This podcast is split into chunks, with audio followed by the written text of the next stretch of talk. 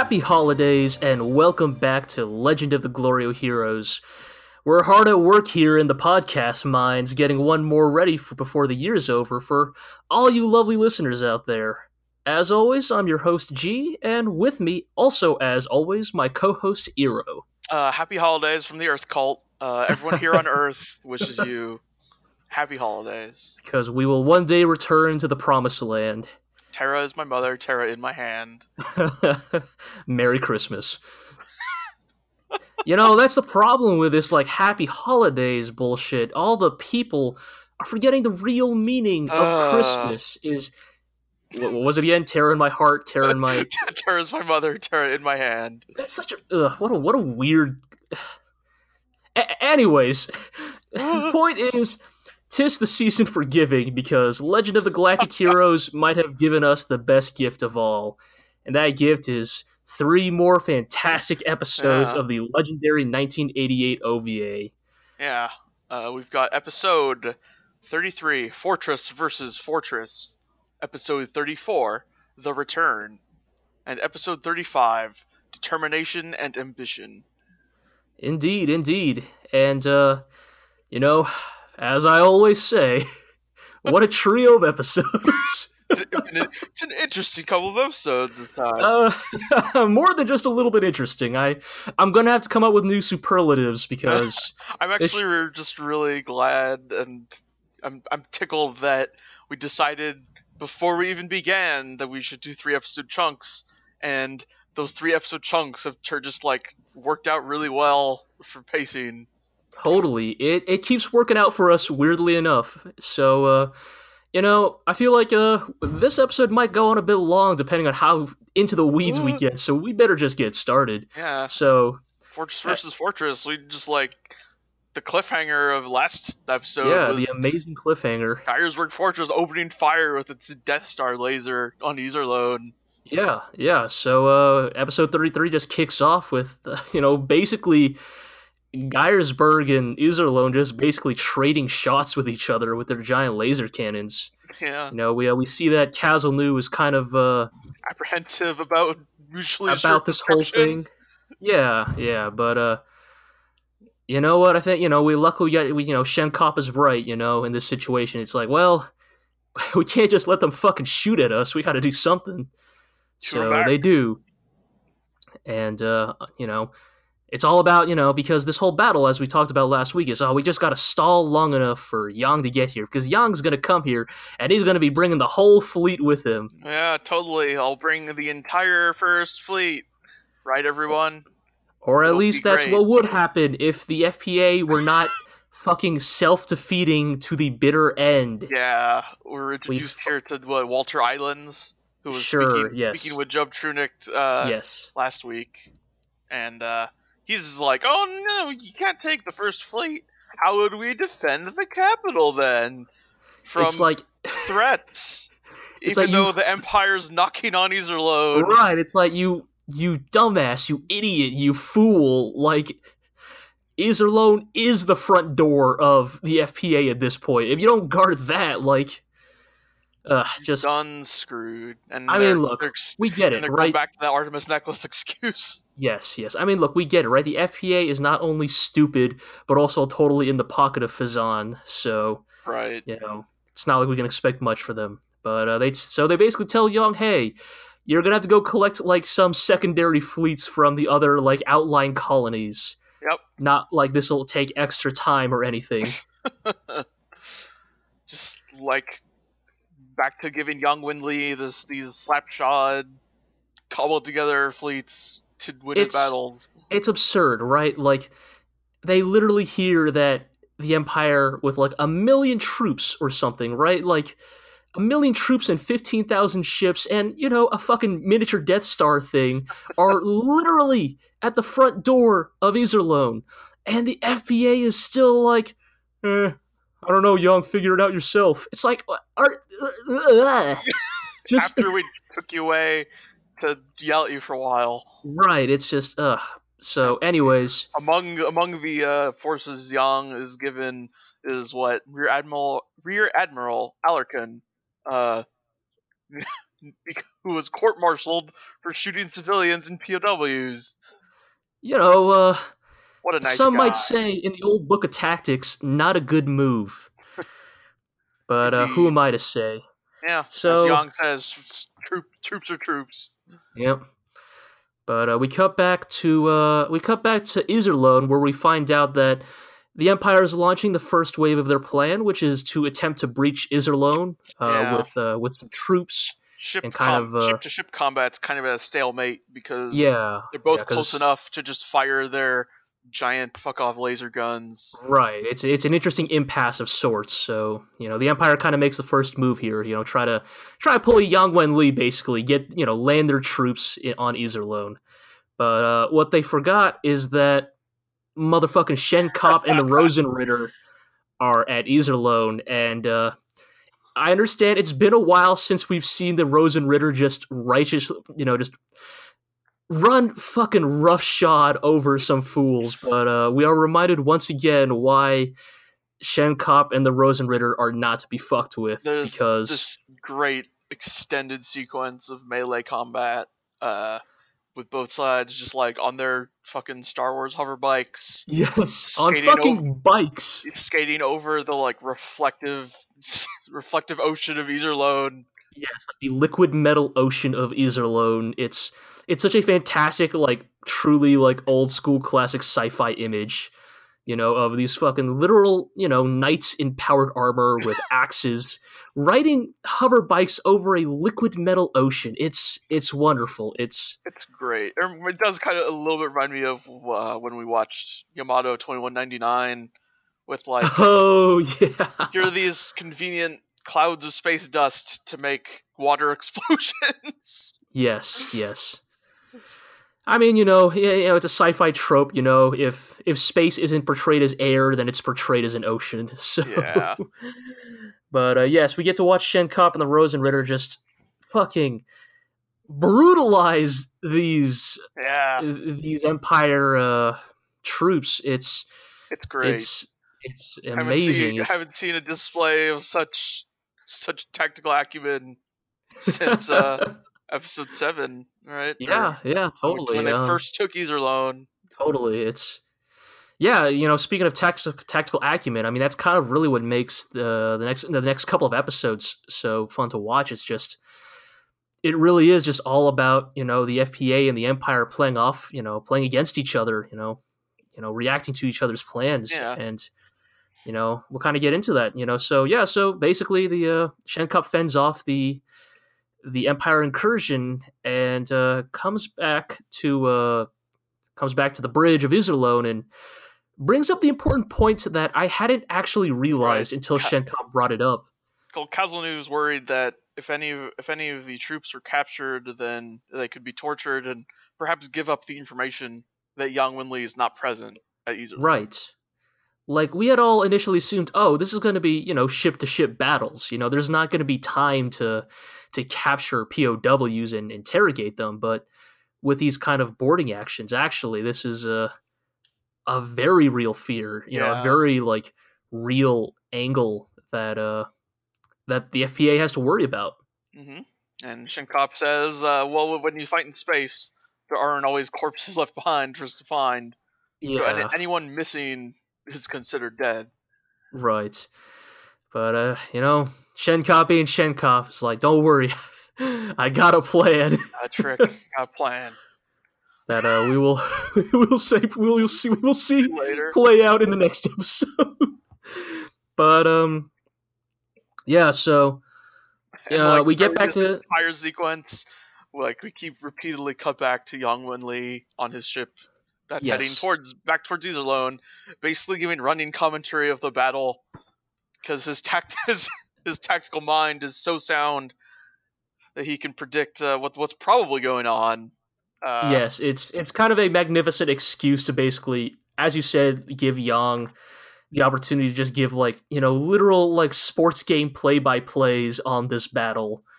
You know, it's like where Yang's like, well, if I was there and I was controlling the Empire, I would do this. I think that would be the the, the tactical action to make here. And then lo and behold, that's on is up exactly what they do. Right. it's it's perfect, but also because it's Yang Wen Li, we can believe, you know, that he would nail these with such pinpoint accuracy. Yeah. But And, uh, anyways, we, we return to Iserlohn and Geiersberg still trading blows, and Yeah, and Geiersberg However- starts moving in close. Yeah, yeah, Kempf has a plan here, and you know, like we we kind of characterize Kempf as you know kind of a a stiff, straightforward man. You know, probably a good leaders to his men, but you know, not particularly innovative. But I gotta admit, he he pulls off a hell of a plan here. It's a pretty It's- cool plan. It's a really lie. good plan. So basically, Geiersberg and Iser, I mean, Geiers, Geiersberg tr- uh, charges Iserlohn. Yeah, well, he And- sends all of his uh, what it does. He sends the fleet around to the back of Iserlohn. Yes, yes. First, he does that. He sends them around to the back of Iserlohn, which you know makes you know a broad amount of tactical sense in a siege. You know, but you, you know even with Iserlohn's like weird floating turrets, but the real ingenuity of this plan comes from the fact that he he trades on the fact that Iserlohn has more mass than than Geiersberg Yeah, and basically uses Geiersberg's because Geiers, Geiersberg is also such a large body. It has its own gravitational pull, and what he does is he moves close enough to Iserlohn that it pulls the liquid metal ocean until O- it submerges. the top of the uh, uh, of the Thor hammer. Gun. Yeah, yeah, preventing it from firing. And, uh, because of Iserlohn's gravity on Geiersberg, Geiersberg's armor becomes thicker in the front, protecting Yes. it from the Thor's hammer fire. yes, it's an ingenious tactic. Sure, that, yeah, I was really impressed actually. yeah, I was we've, like, we've been told repeatedly that Iserlohn has a liquid metal armor, right. and so logically it would be affected by like By tidal gravitational forces. pull, yeah. Uh, It's- just because it's not orbiting anything, it's basically free floating in space. Right. It's it's really it's a really like these are the kind of plots that make me love sci-fi and space operas and this and just this genre in general because it is an ingenious tactic that in many ways is the equivalent of for example a medieval general using the weather or the terrain against his opponent but it's extrapolated to to the final battlefield space the frontier you know and My favorite thing It- about this was that um, not only does it make sense from a standpoint that it would work, but it made sense that nobody in universe had thought of it. yeah yeah because Whereas, like, I think when you start to talk about like terrain or weather, you c- can sometimes fall into the trap of like, well, why didn't they just notice that there was a cliff here or something like that? right right Um, whereas this, like, there is no normal situation where Iserlohn would ever be affected by such things. Right, like this battle, this type of battle is unheard of. You know, in many ways, this Geiersberg versus Iserlohn fight is is kind of treading new ground for you know space warfare. Another page to the history of the galaxy. Indeed, yeah, and and not only does it pull the metal alloy towards Geiersberg, but it leaves the back exposed, which Yes. allows the fleet to uh to land a heavy blow on Iserlohn. yeah, kind of keep the uh, FPA troops stuck in, basically. yeah. And uh, then, naturally, as a result of this, we return to Yang, where he decides to give us his spiel on the nature of governance. yeah, you know, uh, there's plenty of time.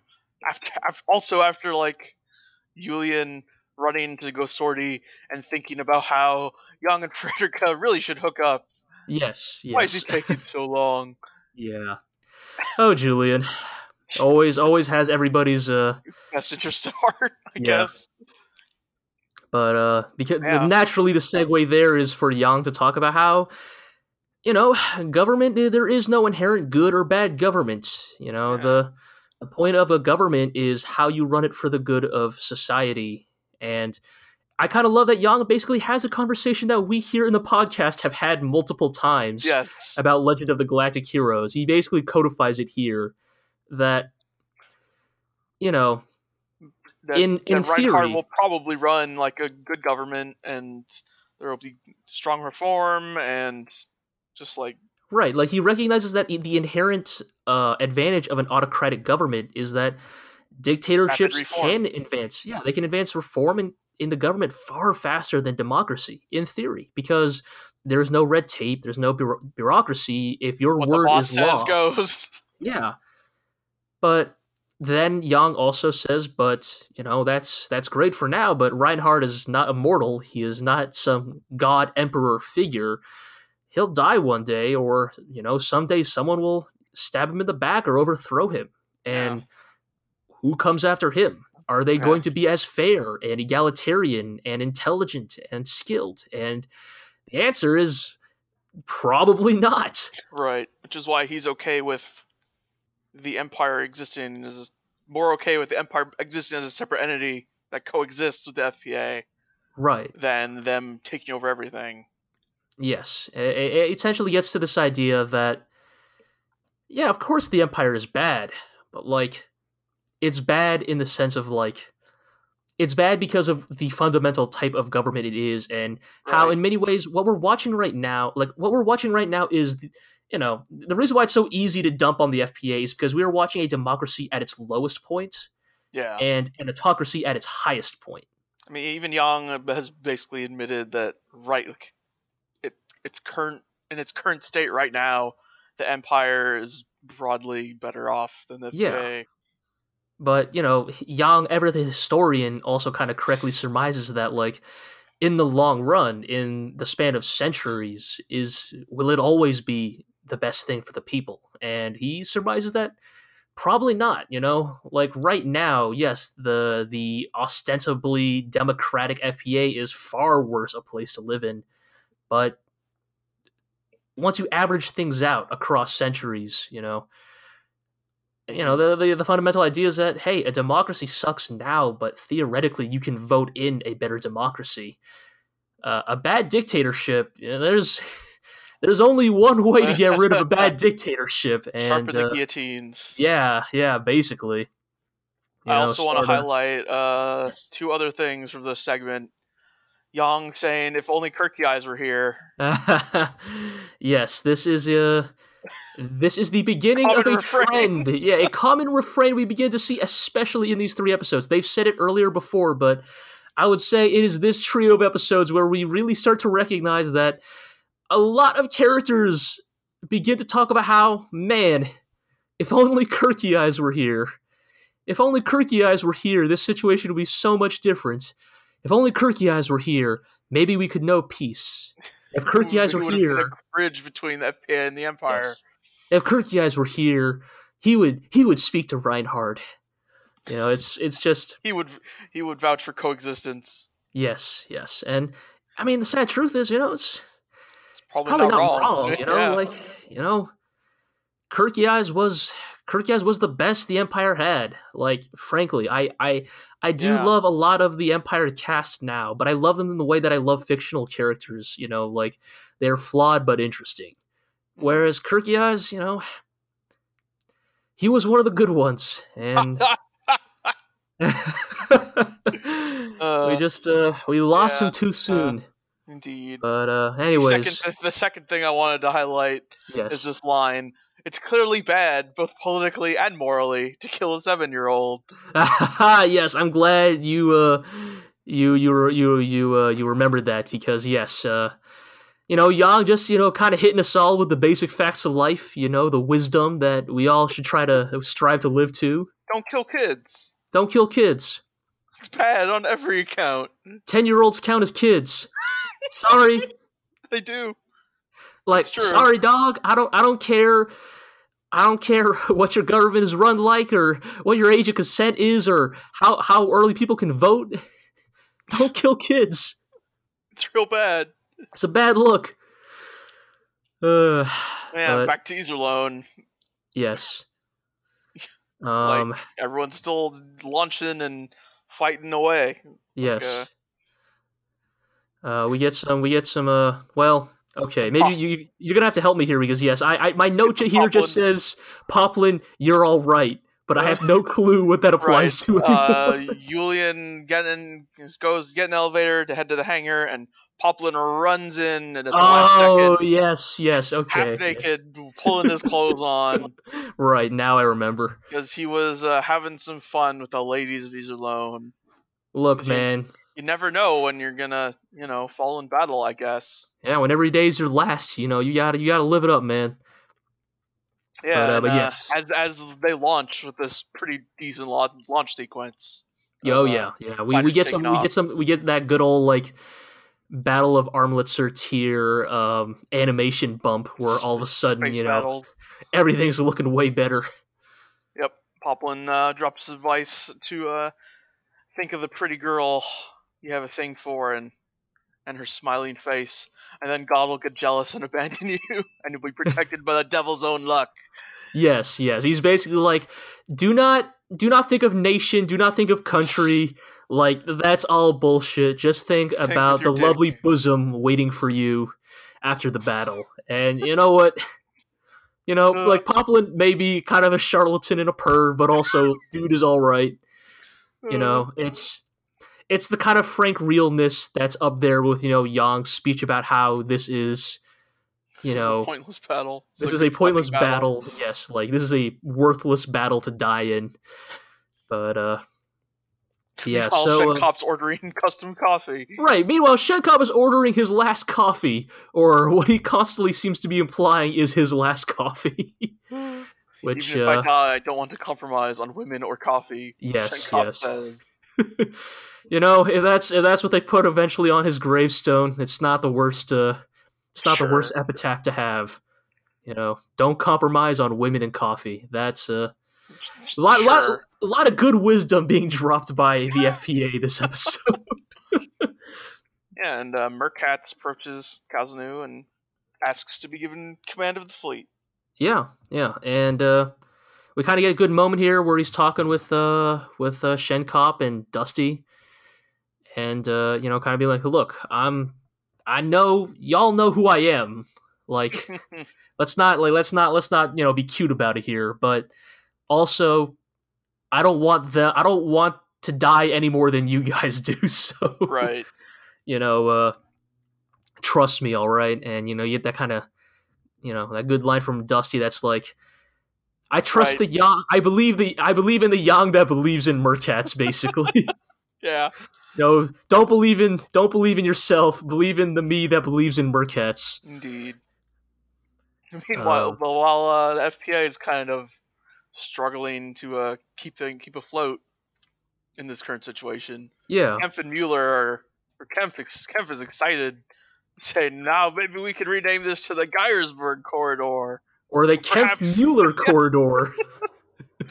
oh, Kev, I I uh I appreciate his optimism. If you know, if if even as we would you know begin to find out later, it would perhaps be better described as arrogance. But you know, Yeah, and uh, just uh Mueller is uh, his his fleet is driven away by Merkatz. yeah. Basically, uh, what happened is is this the yes yes this is what happened. So Mueller takes a fleet to uh to take on uh you know to to kind of what he believes to be the killing blow on Iserlohn, right? Because Right.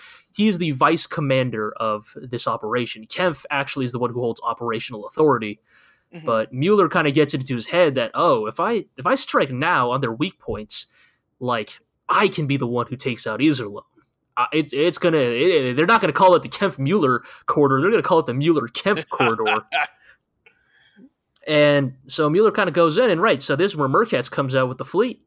Right. And- Mu- Mueller's like, uh, he's like he he realizes the the trap or whatever, but then psychs himself out because he's like, ah, Kempf said yeah, Yang Wen Li is a like strange, mysterious man with odd tactics. I better not do that. This is just what they want me to do. Right, right. He dupes himself into falling into their trap, which continues the Like- amazing grand tradition of Empire commanders. sorry, Empire commanders just wigging themselves out because of their fear of Yang Wen Li and Yeah. his duplicitous plots. Basically, ends up with uh, fleet on one side and Iserlohn's gun turrets on the other, right, Just and gets Get him real real messed up here. Um, before all of that, though, I actually did want to bring up real, real briefly because speaking of really cool sci-fi space age military tactics, we kind of get this great moment where Mueller is attacking the back because he's like, "Oh, like they won't, they won't move, uh, they won't dare move uh, Iserlohn's main cannon towards me. Like they have to keep it pointed at Geiersburg." Because you know it's kind of a game of they- chicken. oh, they know? also think it's still submerged. Right. But then all of a sudden, the beam comes out, and not only does it come out, but it's refracting around the like gravitational Curv- curvature. yeah. right, the curvature of Iserlohn, and It's like, we I finally got this thing operational, but it only shoots at this weird angle. right, right. Basically, they find a way to refract the beam of of the Thor hammer to still hit behind it. I don't know if it was on purpose, like so much as a desperate maneuver. Right, but and and that's kind of what I love about it. Right, is Yeah, you know we can we you know we might as well just get into it now because you know basically with uh Mueller kind of getting busted up uh Kev sends in a fleet to to bail him out and they rescue Mueller but you know yeah, you can kind of already see an interesting element here where you know the FPA is cl- very united in their cause to to not, die. get yes, to not get fucking killed. Whereas the Empire is actually starting to fragment a little bit here in their leadership. You know, Right. you can kind of start to see Mueller chafe a little bit under Kempf's command, and yeah, uh, even the, some subordinates are like, are, are noticing it. Kempf wants to hurry up and capture it uh, to to lessen the gap between him, Mittermeier, and Reuenthal. Right. Like there's this there's an a fan like there's a there's, there's this really fascinating element of like yes, the empire has the clear advantage in this battle, but what is maybe actually making the difference is that the FPA leadership is really unified and and some of that is actually because Yang assembled such a such a good and talented group of people. Like Right. yes, we always talk about Yang Wenli, magician Yang, miracle Yang. He's always the one kind of pulling everybody out of the fire, but a lot of his great accomplishments are because he surrounds himself. You know, he doesn't have his Mittermeiers and Reuenthals and Obersteins and Bittenfelds, you know, and such, but he has a talented group of people, and Yeah, with, even without him, they're making do in a way that I really liked in this episode. yeah. Like whereas- even, even as you said, like um, Dusty Attenborough, just from that line, he clearly doesn't trust Merkatz all the way, but is willing to, you know, let him take command. Yeah, because he recognized that, well, it's not going to do us any good if I just argue for 30 minutes against Merkatz. Like, we we need this dude in that fleet, and we need him to be busting their shit up as soon as possible, regardless of my feelings on the matter.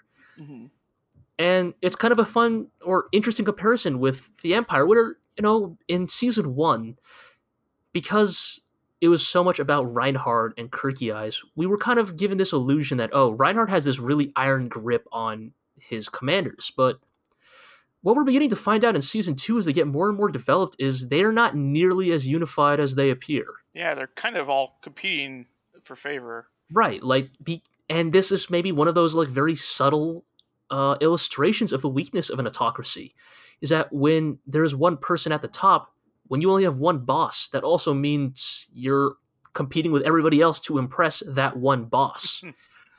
and you know, there's a very like, there's a very like, there's a very appreciable awareness in uh, Reinhard's leadership. You know, where everybody like nobody nobody's acting cute about it. Everybody knows Mittermeier and Reuenthal are the top dogs amongst the admirals. Everybody knows this. Yeah, And everybody knows there's still a you know, there's still a hierarchy throughout the rest of it, right? Like Bittenfeld took a huge blow to his standing because of Amritsar, whereas, you know, Kempf hasn't really had a chance to distinguish himself. And then Mueller's even below him because he's like the newest addition. So you kind of have this fascinating, you know, power play that makes you realize, oh, yeah, like yes, they're all broadly un- they're all broadly unified in the way that Reinhard wants them to, because you know, as he said in you know the prior episodes, wars unite people, but in a way is because they hold the advantage. yeah. I mean, yeah, Actually- exactly as you said, having a common enemy Yeah, bring people together. yeah, but uh, in a weird way, because they have the sh- the, the clear advantage.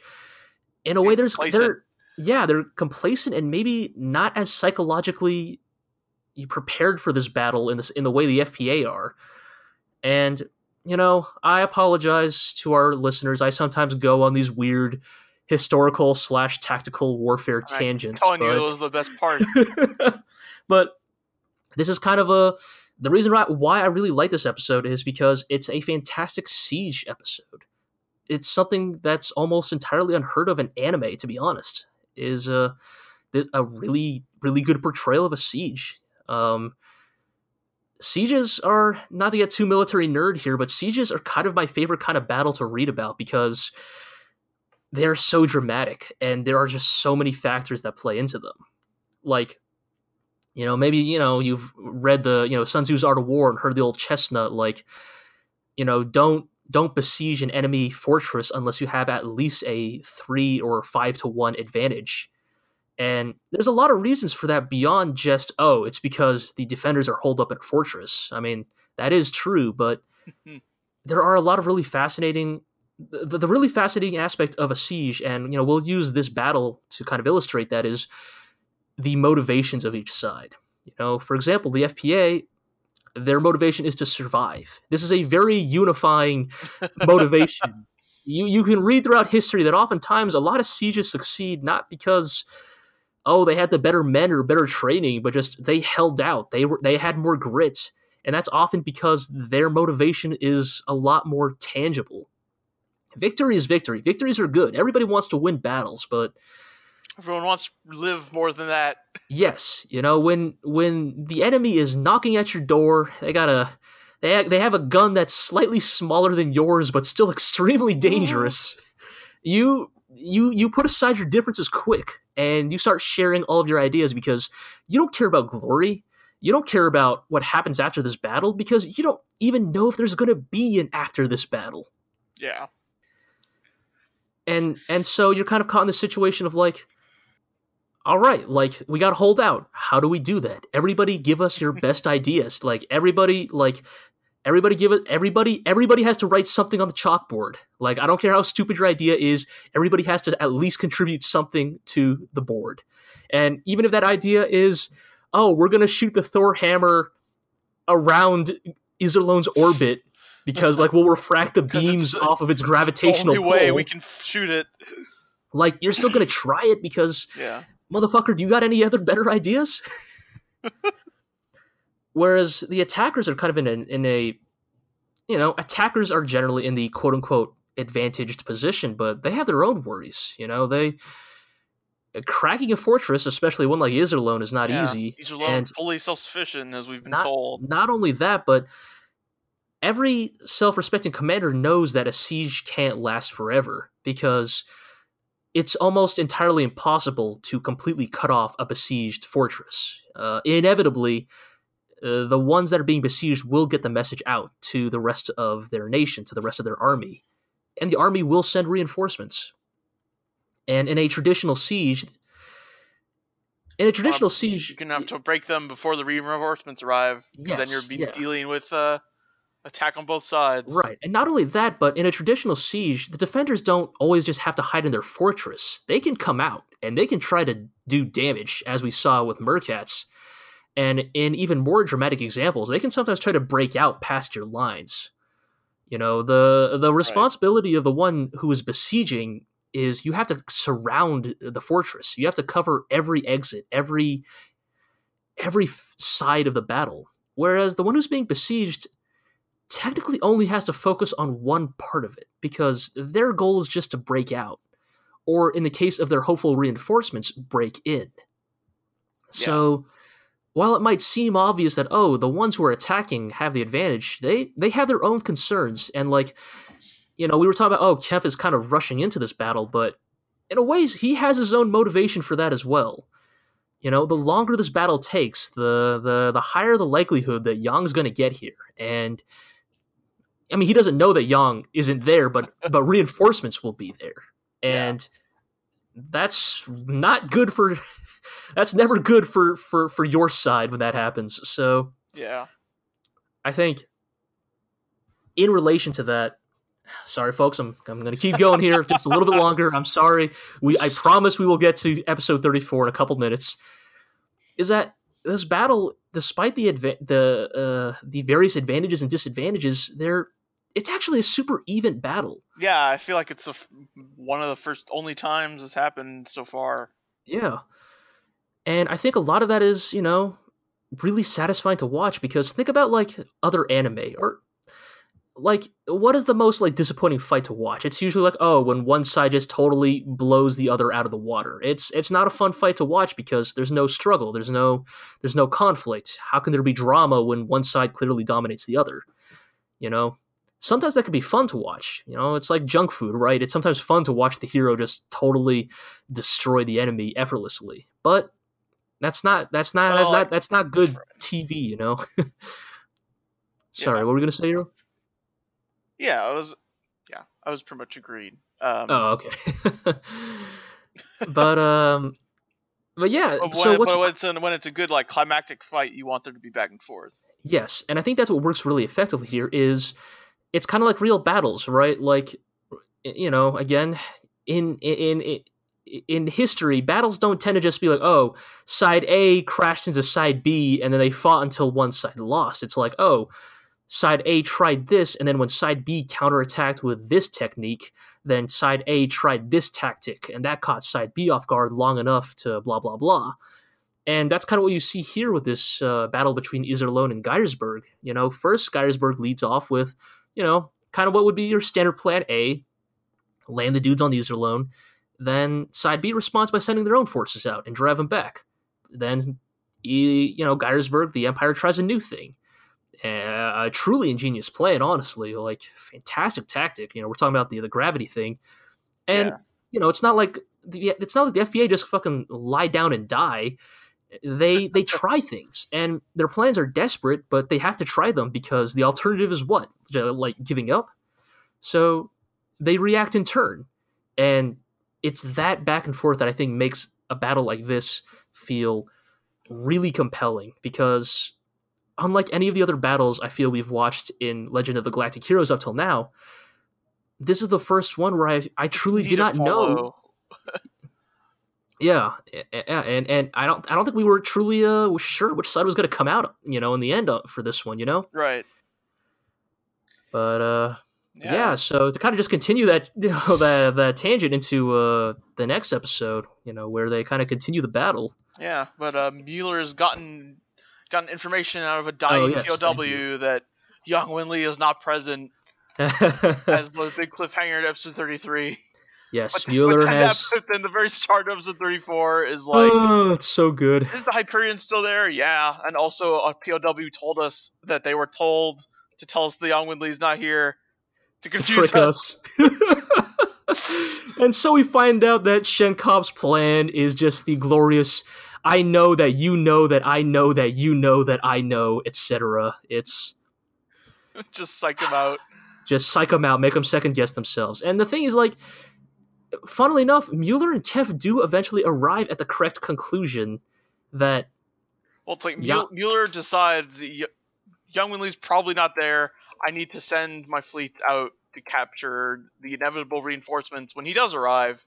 yes, And uh, Kempf is like, "Why are you removing all of your fleets away from the battle?" right, them right, back. yes, And uh, Mueller, you know, cedes to Kempf's authority. Yeah, yeah. But he's not happy about it, but he does.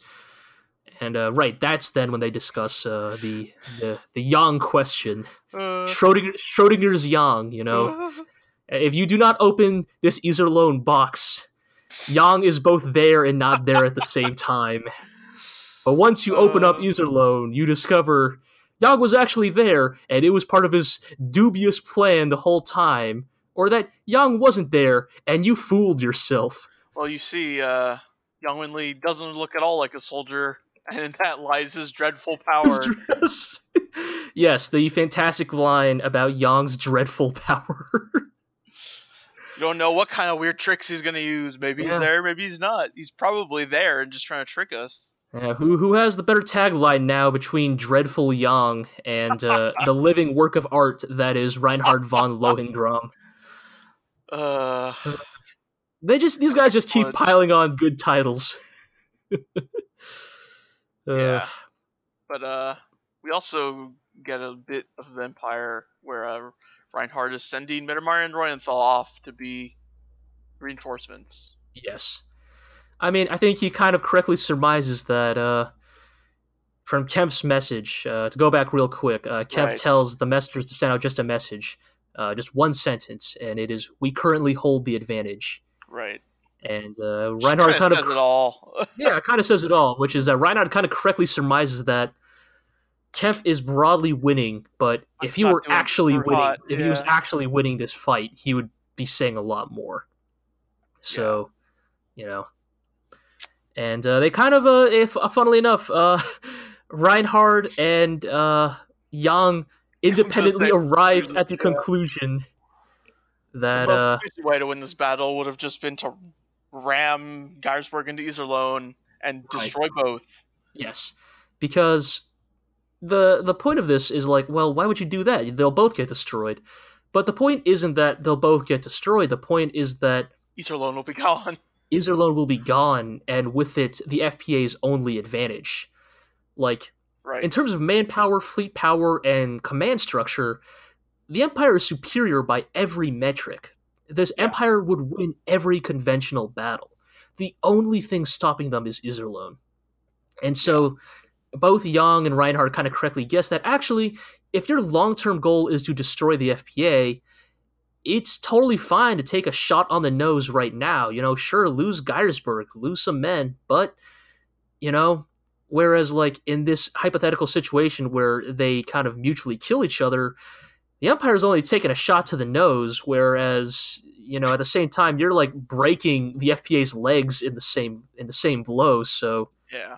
you know, one of those two can keep fighting, but they kind of luck out because Kempsa, you know, as we as, as we've kind of surmised, he's a pretty Traditional traditional man. guy. He wants to win this, you know, the the, the proper way. You know, Yeah. but uh, and in many ways, that you know, we begin to realize that this maybe is the beginning of his undoing. Um, Meanwhile, Fezzan, the, FPA like politician guy. Yes, uh, I, we keep forgetting his name, but the one that is the, the guy who isn't Rubinsky, but does all of Rubinsky's, you know, work for him. Oh, okay. Is, uh, I, I have a screenshot here. Commissioner Henslow. I, Henslow. he- okay. I believe he is the like liaison to Fezzan. Oh, Uh, you're talking about the FPA guy. yeah. Okay, yes, yes, uh, yes. Fezzan basically calls out Henslow and the FPA as a whole as a whole on their idiocy to uh to drag Yang away from Iserlohn at the most crucial moments. Right. He's like, ah, why, why, why did you do that? The Empire's knocking on a door. I'm like, well, we didn't say you had to. Right, we just Your own fault. you know, We just whispered it into your ears and you fell for it. it. And then, as if as if the FPA could not be more stupid, after literally being tricked into mistrusting Yang, get subsequently tricked again yeah, into mistrusting Yang Wenli. fucking conversation. A- And it's like, do you are you are you children? Are you goldfish? Do you not have like do you not have any long term or even short term memory? Like literally, this happens in the same conversation. In the same conversation where Henslow is saying, "Hey, why'd you trick us into dragging Yang away from Iserlohn?" He also gets tricked into, "Huh, hmm, Yang might be up to no good." You're right, Fezzan guy. It's like, "Oh, oh, oh, what? like, uh, It's ridiculous. It's pretty silly. like I, I get it right like the FPA is a fascinating look into like how what are the weaknesses of democracy? Why why and how can democracies fall? And like why do politicians and why do people in power make these selfish and like stupid and, sh- and short-sighted uh, choices they do? And like that i feel is a very important aspect of legend of the galactic heroes but this just feels like willful stupidity. Like yeah. I, I, can, I cannot even begin to understand the logic of Henslow or the FPA as a whole at this point. yeah. But uh, but Yang's getting close to Iserlohn. Yes, And yes. uh, setting up his plans. Indeed. Oh, that that hopefully uh, if if all goes well, uh, his his the fleet that he is bringing and uh, Iserlohn's fleet will be able to kind of pincer attack Yes. the Empire's fleet. Right. So basically, kind of like what we were just talking about, you know, earlier in the podcast, but the perfect situation for a siege, for the side being besieged, is basically this is tough to coordinate in the era before telecommunications, but the idea is basically you pincer attack the the besiegers with both the reinforcements and the garrison, basically coming at them from both sides. And that's basically what the FPA is relying on. Whereas Yeah. the uh, the Empire kind of also kind of approaches this with a pretty traditional, kind of very textbook way of dealing with sieges, which is um, their plan is to trick the Iserlohn fleet into attacking and then kind of overwhelming them with superior force, kind of uh, kind of kind of you know kind of cowing them into hiding back in Iserlohn. Right, which will give them which will give the Empire like time to uh, turn around, yes, to deal with the reinforcements.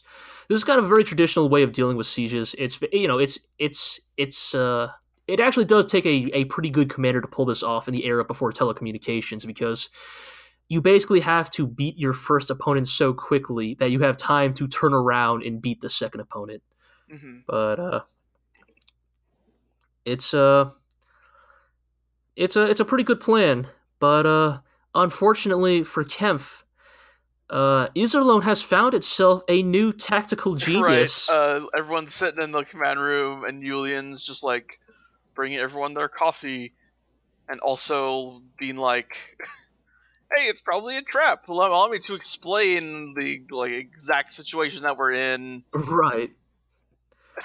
and he, he fucking damn Julian, damn There's, Julian. there's this like great line where uh, they're like, uh, bef- before he was a student of Schenkopp or Poplin, he was a student of Yang Wenli. yes. And Yeah, and it's like if- yeah, go ahead. he's like the becoming the strongest out of all of them, I kind of love right? it. Like, I kind of if, love if that. Iserlohn's people were the Digidestined, Julian would be TK. Oh, okay. I was gonna say, I was gonna say, is Julian the Gohan of Legend of the Galactic Hero? Like he's the young kid with untapped potential that'll one Right. day surpass all of us until Legend of the Galactic Hero Super comes out. But uh, yeah, just uh, damn Julian, like fucking hell yeah, like.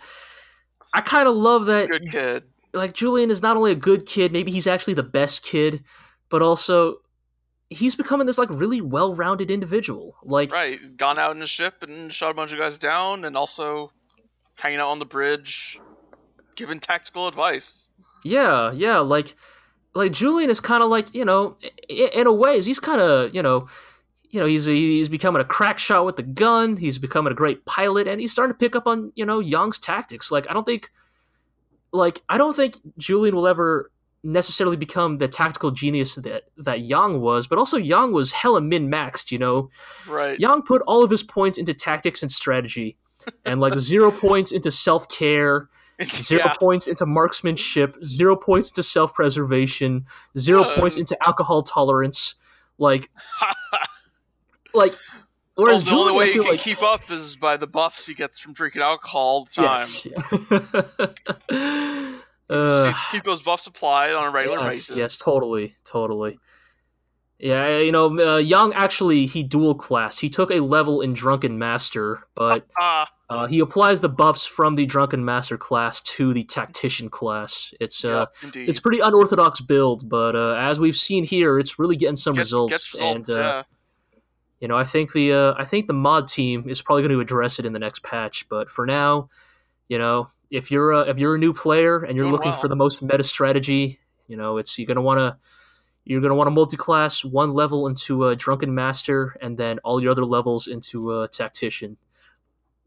Yep. But uh, but yeah, it's kind of like Julian's becoming this like well-rounded kind of kind of you know kind of soup you know kind of he's kind of becoming the you know uh But, like we were joking that he's Luke Skywalker of Legend of Back to yeah yeah he's rapidly becoming almost a his own protagonist. Yeah, he's kind of becoming the protagonist of his own story. You know, he's a.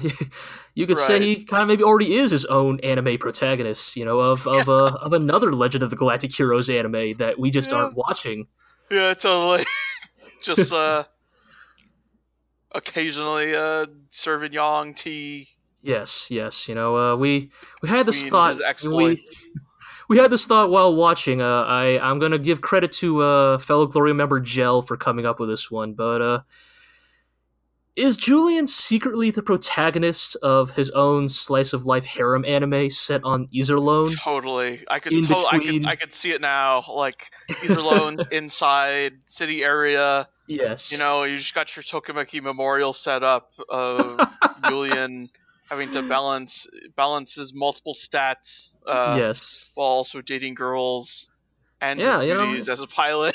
Yeah, it, it would be the perfect spin-off for the modern otaku audiences. You could have uh Legend of Galactic Heroes dating sim. yeah, yeah, you could have uh you could have like you know, you could have like the tomboyish pilot who secretly likes girly stuff. the flowers of Iserlohn. Yeah, the flowers of Iserlohn. yeah, you know, you could have like, you know, you could have like the shy, bookish adjutant who like Uh, Julian helps come out of her shell. You could have like the local girl who runs the yeah, bookshop. Some, some just but- have to be uh, civilians. Yeah, yeah, yeah. You could have like, like a civilian who runs a bookshop, but is is secretly an imperial spy sent to seduce Julian. Uh, the, cra- But, uh, the crazy scientist who run uh, help run the hydroponics farm. Yes, yes, but but Julian's raw animal magnetism is too much, and she genuinely falls in love with him. You know, it's it's it's perfect. You could you could like get cameos from all your favorite characters like Poplin and Louis Machungo. Oh, yeah, sure. Yeah, and then like of course if you beat all if you get the best ending of Who's the the guy who Who's the guy who tells you your love stats with each of the girls? Oh man, that I guess it would have to be Poplin, right? Yeah, I suppose like, so. like Poplin being the lech he is, be like, hmm. Well, when looking deets." at yeah, like I got deets on all the ladies. oh man, and then would it be the case of like if you beat all of the routes and you get the best ending with all the girls, you unlock the taboo, forbidden, hidden ending with Yang Wen Li? no. Look, man, I'm not I'm not defending. I'm just saying that look, Fuj- Fujoshi are you know they're into some shit, and If anyone, it would be Frederick. No, that doesn't feel right. See, that's even worse. I can't even believe you suggested that.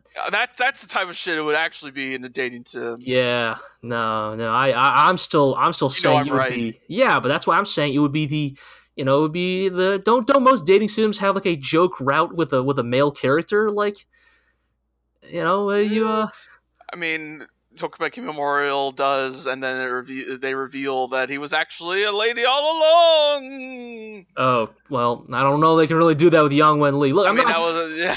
Look, I'm not saying it would be a good or healthy or legal romance. What I'm saying is that it would be hot and steamy and forbidden. And you know that's what the people like. Uh, you, You know. maybe you're right. You know, yeah, Yang Wen Li saying some horrible lines like, I want to drink more than just your wine, Julian. You know, you know the, the secret route is he finds that the Kircheis actually survived but has amnesia. yes.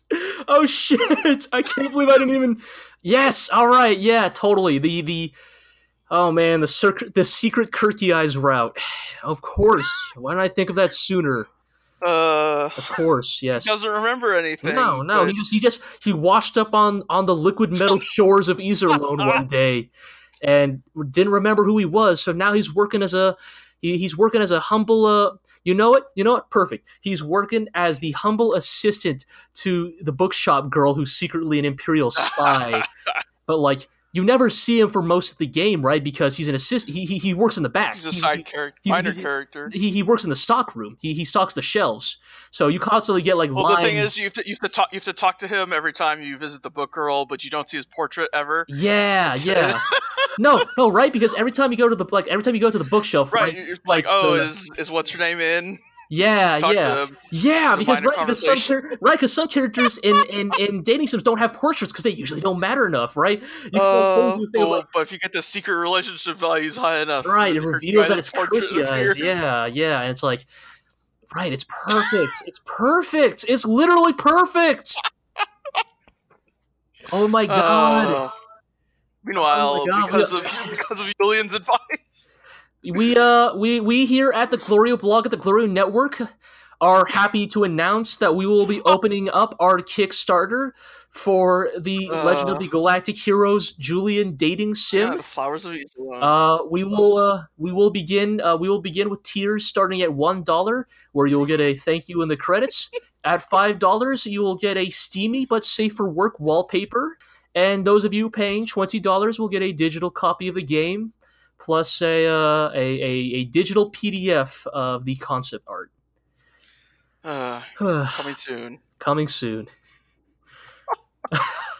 so Uh. speaking of Julian, Yeah, his advice. Uh, takes him on the onto the Hyperion, yeah, and uh, they uh, follow uh, his advice. And as Kempf turns around to go fight the uh, reinforcements, um, the Iserlohn garrison comes out and gets them from behind. yeah, it's it's a perfect Takes it's a, them out. it's a perfect pincer plan, you know. Uh, and, and in a lot of ways, it works specifically because there's this great like unspoken cooperation bet- between Yang's fleet and the Iserlohn fleet. Like, it's like they're operating. You know, it's like they're in the fucking dr- Pacific Rim Drift or some shit. Like, I mean, I think Yang literally like, says out loud, like, Right.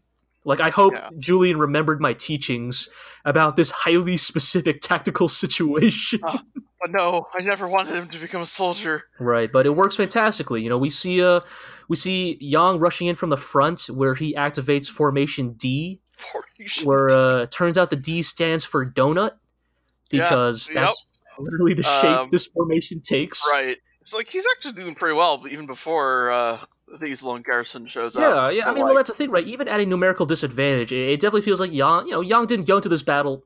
Yang is never the kind of dude who goes into a battle with only one plan. You know, like he Right. probably goes into that battle doing formation D, hoping that like it'll deal a nasty blow to the Yeah. Empire, and that hopefully the Iserlohn fleet will pick up on it. But you know, I worst guess comes to the worst. formation formation donut works because yeah, of what was what has been stated about the Iserlohn corridor that venturing into certain areas is not safe. Uh, yeah. Basically, there's completely like untraversable space, you know, in in the Iserlohn corridor, Right. and Not so that we've ever seen it. Um, know what it looks like or even know what it does to ships. in, but, in D and T, it just looks like this crazy nebula right. tunnel. Uh, but uh, but- yeah, so basically, Yang does this fantastic like like a donut standing up formation, where he basically stretches his fleet around the very perimeter of the Iserlohn corridor and then fires inwards on Right. Kempf's fleet. And like you know, Kempf like yeah, like literally the first thing Kempf says is like is a very like again well, I- go around them. right like here's the thing i don't want to like i don't want to poo-poo on Kempf too much like I, I have fun dunking on Bittenfeld because Bittenfeld is a dumbass i mean he's a Right. dumbass who like has really good disses but he's still a dumbass whereas Right. like Kempf strikes me as a dude who's like yeah he's by the book and he's straightforward but he's not a bad leader he's not a bad tactician it's just that like when he gets caught by the donut formation he does like the, the first textbook thing you would do in this situation which is go Turn around. like yeah. turn around and surround the donut with our own donut, essentially. But they can't because Yang has so expertly utilized the specific like physical constraints of the Iserlohn corridor to uh, to trap Yep. Kempf, and then he's getting you know. As a, as one Chuck Tingle might say, getting pounded in the butt by uh, the Iserlohn fleet. Uh, You know, yeah, pounded in like, the butt well, by the Iserlohn fleet. The next Chuck Tingle. Uh, Yep. Uh, No. yeah. I'm surprised he worked out that licensing deal with Yoshiki Tanaka. but- Yeah, yeah, you know, it's I'm looking forward to it. Somebody should tweet that to Chuck Tingle, maybe turn this into a reality. Uh, Anyways, Uh, yes, so so yeah, it's it's totally caught Kempf off guard, and uh, can't break through forward. Can't turn around. right. So, and here's the thing I kind of actually like about Kempf is that he, look, he's not the smartest tactician, but he never gives up, and I think that's actually the mark of like a truly good leader in in a battle. Like, like even when he's caught in the donut formation, even when he's getting pounded in the butt, like. He then he does the next best thing, right? He says, "Break through. We'll break through right. All we'll we'll break through all the way to fucking Heinesen, right?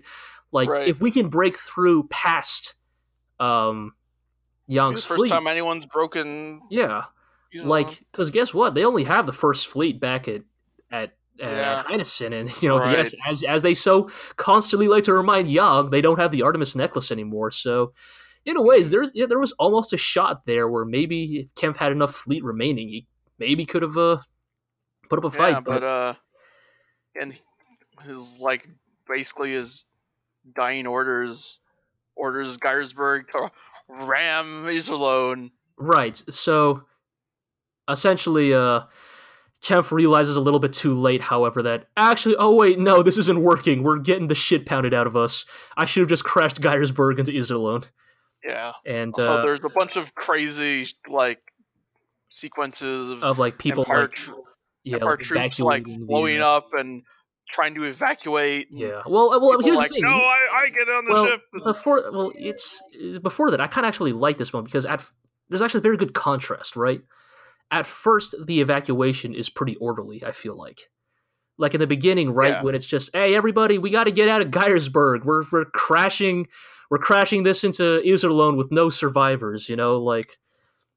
But Right. then, All hands evacuate. but then Yang's like, I mean, Yang literally pulls some fucking Yu-Gi-Oh shit. He's like, yes, you tried to crash Geiersburg and Iserlohn. You activated my trap card Right. and his trap card is having Iserlohn and the entire fleet aim all of their cannons, all of their lasers One side. at one side where he has successfully somehow, I guess maybe thanks to Merkatz, identified the like navigational computer.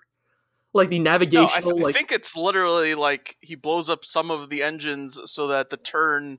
Oh, the- oh I the mean I, it does do the turn thing, but I thought he was specifically aiming for like a, a navigational thing. the navigational thing being engines will provide thrust. Yeah, sure. I don't know. I thought I thought he was like aiming. I mean, I mean, not only was he hitting it on the side, but I thought he was doing it like also hitting a specific part of uh. But, anyways, I digress. Yes, basically, fucking Yang fucking basically puts spin on the baseball that is Geiersburg, Right, so that it misses Iserlohn. and then crashes into the Empire fleet, kind of utterly decimating them Yep, in And then we open fire with a Thor hammer. is kind of a is kind of a horrifying spectacle. Yes, because yes, then here is where we get those scenes you were talking about, Iro, Right. where then they get very panicked about trying to get off Geiersburg, where we get some real like real ratchet shit. Like we get a scene of like combat knife and severs. slices a dude's hand off. Like I know, I know. you hold on to this ship? We're taking off. Right, like I know we have seen we have seen melee weapons in Legend of Galactic Heroes, and they are always very sharp. But there is just something surreal about watching a man like fucking calmly take out his knife and just cut clean through another man's arm like it's fucking nothing. Yeah. It's uh, it's wild, but kind of just an illustration of like how poorly the evacuation has gone, and you know, and you know, Yambi and Yan kind of does this with a heavy heart, but also like, hey, it was either either them or us, Yeah, and what uh, else you gonna do?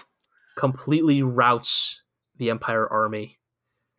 And with, uh, uh, with Mueller just barely survives. Yes, He like breaks several ribs in an explosion, but but he lives. indeed, indeed, and so you know, kind of rest in peace, Kempf. You know, uh, Yeah.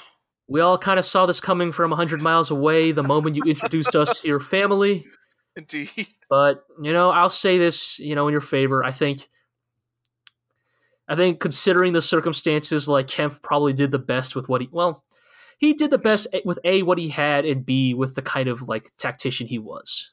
Like yeah. I'd say Kev is kind of an example of like he's not brilliant, but he's competent. But against Yang Wen Li, you know, that's Yeah. And It's uh, not enough. Mueller from his hospital stretcher swears upon the great god Odin that one day he will wring Yang Wenli's neck. Yes, One day, no matter how many years it takes, he will Ugh. destroy Yang Wenli. kind of beginning the other Another, like yeah, another the, common the refrain. other common refrain that we're starting to notice in Legend of the Galactic Heroes, which is various members of the Empire swearing a blood oath against Yang Wen Li. And uh, boy, those start adding up in these next couple of episodes. Yep. But uh, and the the the, the fleet that Yang brought with him foolishly charges off to Right. chase the, the the Empire remnants. because because Yang Wenli's not ever allowed to just have a nice victory. Uh, parts of his fleet, the ones he picked up on the way to Iserlohn, splinter off. You know, in in search of their own misguided glory. So, you know, just another day in the life of Admiral Yang Wenli. yeah, and uh, which relates right in episode thirty-five, which Yeah, yeah, opens with basically Mittermeyer and Reuenthal totally trashing. Uh, the the FPA fleet. fleet. Yes, yeah, like they, they don't even literally need to talk about it. Just they get utterly Yeah. fucking trashed. you know, I'm I'm pretty sure uh, the that one asshole admiral dies. So Sure, yeah. sure, that's all. Yeah, basically, just uh, uh just a bunch of bunch of goddamn fools. Yeah, Yep. but, uh, yeah. so we we return to uh, uh, was it Fezzan at this point? yeah, after some like wrap up Yeah, yeah. with Yang and such. Yes, yes. Okay. I mean, I see a line in my notes, notes that says if only Kircheis were alive. Yeah, but I don't remember. Yang says that. Oh, does he say it again? Yeah, of course he does. Yup. How would this battle have gone if Kircheis was still alive? No, who could say? Who can say? But anyways, yeah. Yeah. so we return to Fezzan, where they talk about uh, the FPA's excessive military spending. Thirty percent of their in- GDP. in Like, 2018 is a deeply uncomfortable and familiar sounding refrain. But uh, but yes, you know we can basically sum this up as just Fezzan gonna Fezzan. They're gonna keep being shady as fuck.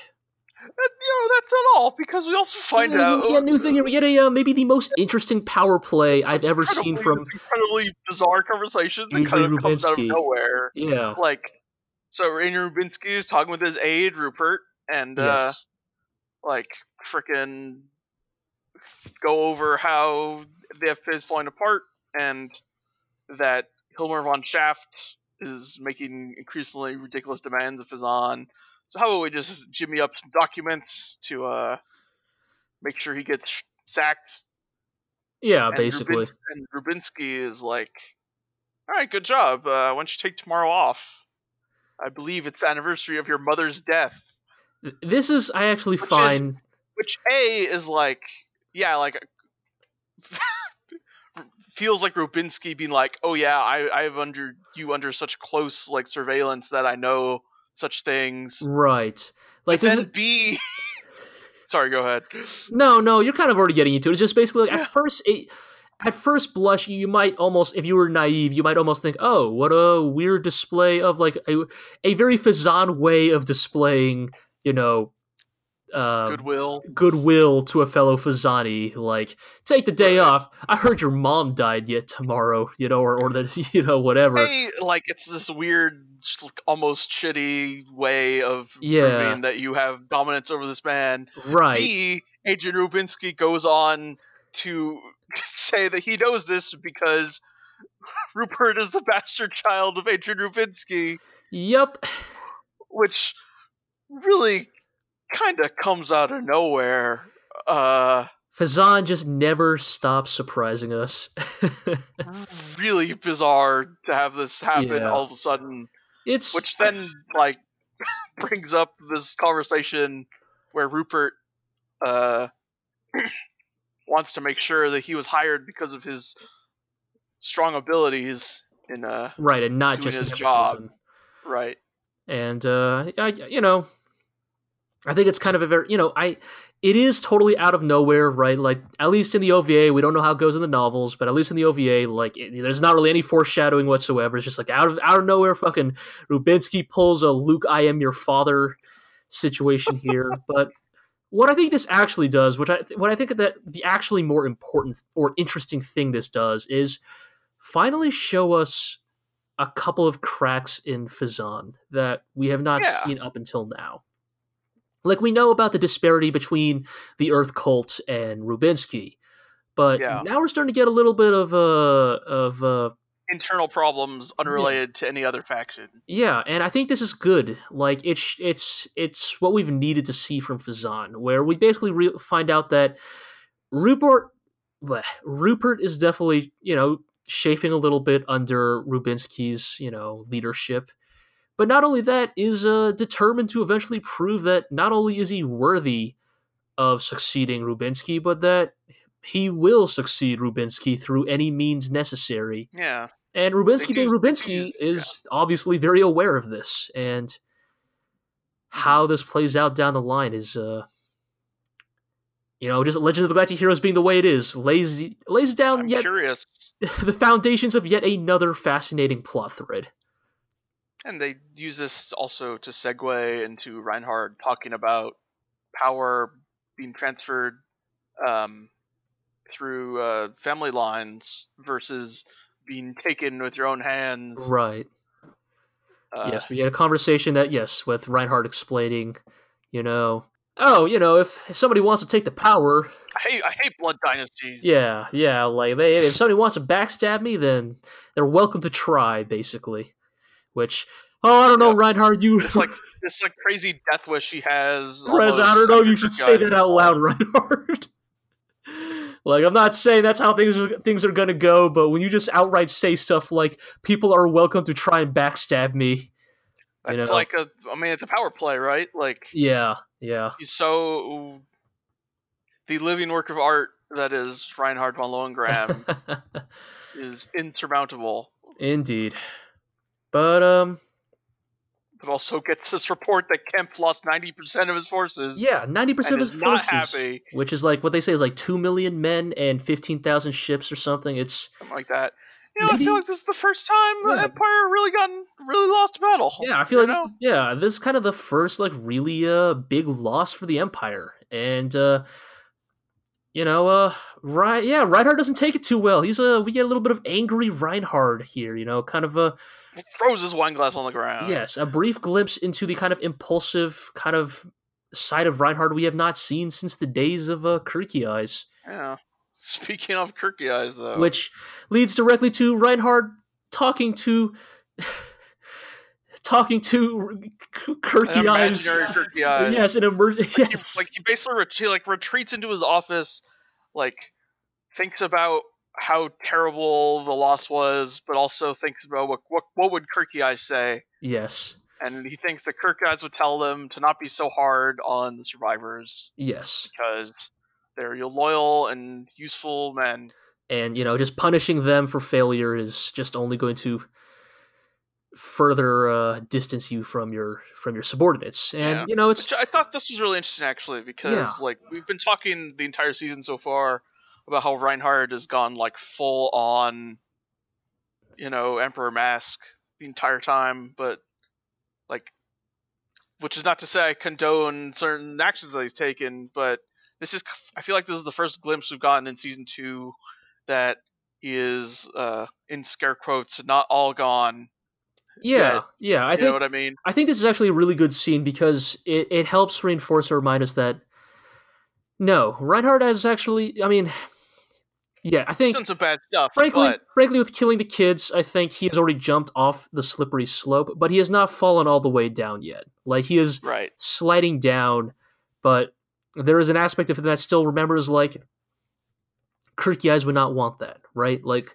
yeah there's that element that reminds him that like Kircheis, of all the people I've ever known, Kircheis would expect better from me, and the fact that he still listens to that side, I think, is uh, is an important uh, illustration of Reinhard's character and the state he's in in season two.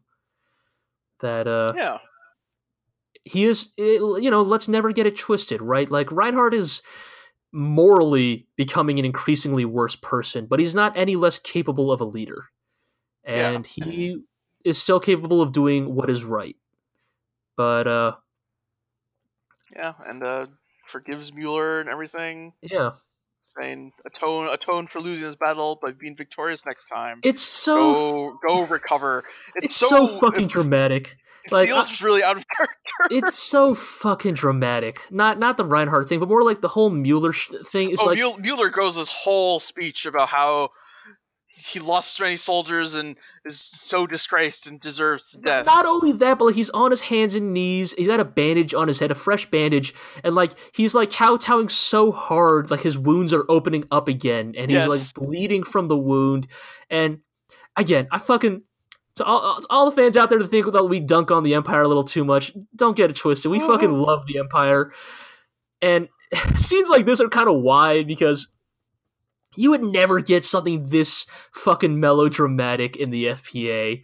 Like yeah, once like once freaking Reinhard forgives Mueller, Mueller just collapses on the ground. right.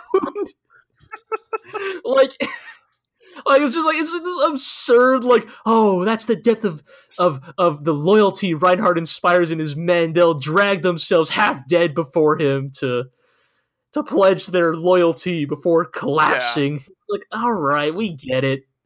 Like Mueller Mueller could have done this from a hospital bed. Like in some way like what I love about the Empire is that the Empire like not just in the sh- not not just in the terms of the way they're portrayed narratively, but I think even in the universe, the Empire cares deeply about theatrics. Like Yeah. it's an important aspect of their society. Like you can't just like you can't just you know subtly ask a, a disgraced politician, a, a disgraced noble, to commit suicide in the comfort of bring, their own bring home. him the poisoned Uh, wine. you got to drag them into the hallway. You got to give them the poison wine that's sitting on the purple cushion. And then when they don't drink it, you got to punch them in the jaw and force it down their throat while everybody just kind of stands there and watches. watches. Yep. Oh man. Fucking, Uh, oh man. Fucking, I, it's I love it. And then Yeah. we get a scene where Reinhard is like, yeah. uh, or yeah, where Shaft is like, uh, yeah, it was all their fault. Fucking not mine. pl- I don't, they're like, hey, so some shaft. What the hell? Yeah. He's like, oh, my plan was perfect. It was Kempf's fault for sucking. Basically, yeah. that's And- basically what I he mean, says. here's the thing shaft is full of shit but also like by bare technicality shaft did his part of the equation he he he made the he made geiersburg warp like Yeah, it's true. did technically fulfill his job in this operation now blaming this all on kevin mueller is still really shitty behavior and in the end he gets exactly what he deserves oh but yeah. I will just Uh, bring up. Med- I'll just say briefly. I feel like he's an asshole, but he's an asshole who's like kind of right technically in his defense of himself. He just does a very bad job of defending himself. Um, Yeah. Also, the charges of uh, of what embezzlement and corruption and bribery Yeah. and uh, sharing of state Tax, secrets. tax evasion. yeah, those certainly don't help either. Though, so Yeah, uh, they Yeah. have these documents, presumably from Fazan. yes, yes, and they they cart him off, and we finally get a we a moment where Reinhard is like, and so we got the last most important job, which I'll give to you, Mecklinger, because All clearly right, Mecklinger's artistic admiral. you're the one who the should problem. deliver the news to the newly widowed Kempf family that Yeah, yeah. that we he died in battle. Which again, I love the Empire, Uh, man. I fucking love the Empire. Everybody, even the children in the Empire, are just born melodramatic. Yeah, I'll, dedic- oh, I'll destroy the Yang Wenli guy. Uh, even the children swearing their blood oaths Yes, against even- Yang Wenli. Even even the children, even the children of the Empire have sworn to one day destroy the menace, the dreadful Yang Wenli. It's it's truly it's something else. yeah, But uh and uh, Oberstein confronts Hilda yeah. over whether she she put Reinhard up to showing mercy. Which really says a lot about fucking Oberstein that anytime Reinhard does a thing that's like morally good, his first instinct is who the Ah, he's What? showing weakness. right what who what what who who dared uh, trick Reinhard into showing weakness? It clearly it clearly must be an outside influence. It can't ever just be Reinhard. It's like what kind of misanthropic, deeply pessimistic view of humanity you must have, Oberstein? Yeah, But at the same time, after the conversation, Hilda does recognize that, in all likelihood, the only reason Reinhard made that choice is because he thought back to to Kircheis yeah, and actually how precarious Reinhard's like mental like, I don't mean mental state in the sense of oh he's gonna fucking go crazy, but like his mental and moral state actually is like Yeah. Reinhard kind of morally and Just- ethically and mentally hangs on this razor's edge. Yep. He could just tip over and start doing the wrong thing at any moment. Yeah, and like because once again because of Kircheis' extremely poorly phrased last words, like it would be easy. It would be very easy for Reinhard to do some very horrible things yeah. in the name of uh, in the name of Kircheis. And Hilda sees a, sees it as her responsibility now Yeah, to keep Reinhard on the right path because as best she can. if only Kircheis were still alive. if only alive. Kircheis were here, and she decides that like what she needs to do is meet with uh, Annerose. Yeah, kind of an interesting pl- uh, plot point that uh, we kind of just mentioned, but don't really see this episode. But I'm looking forward to that. I, uh, you know, again, you know, we're not gonna really, you know, we're not gonna really get into this conversation because we get it, right? Like, you know, Legend of the Galactic Heroes was written, you know, Yes. 30 years ago. It's a it's a story from a different time, but like, I feel like we never Not- really get in, like. I, I, I'm- not, not about to pass the vegetable test. Yes. and again, that's not obviously that's not the end all be all of the quality of writing in a story. And Right. honestly, you know, again, let's not get it twisted. All all the characters, you know, e- e- even the female characters in Legend of the Galactic Heroes are very well written. Like they're Yeah. just as well written. It's just it's a shame they don't really get as much screen time a lot of the time. You know, like I mean, we'll always go back to Jessica Yeah. Edwards, but I think all of them, yeah. you know, Yeah. are interesting characters, and so I am definitely interested in seeing how that goes.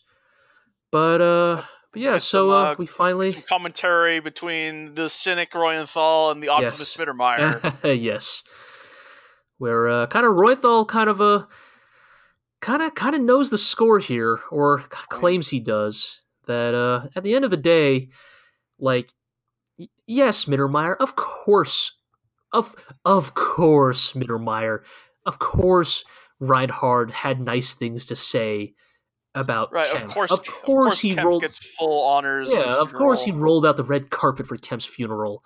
Because guess what? Like, nice words and tears at a funeral are free. They don't cost a thing. Yeah. Like, Mueller. medals uh, are free. yeah. Kempf. Kempf was uh, no longer of use now that he's dead. Yeah. It's it's not like it's not like doing any of that cost him anything.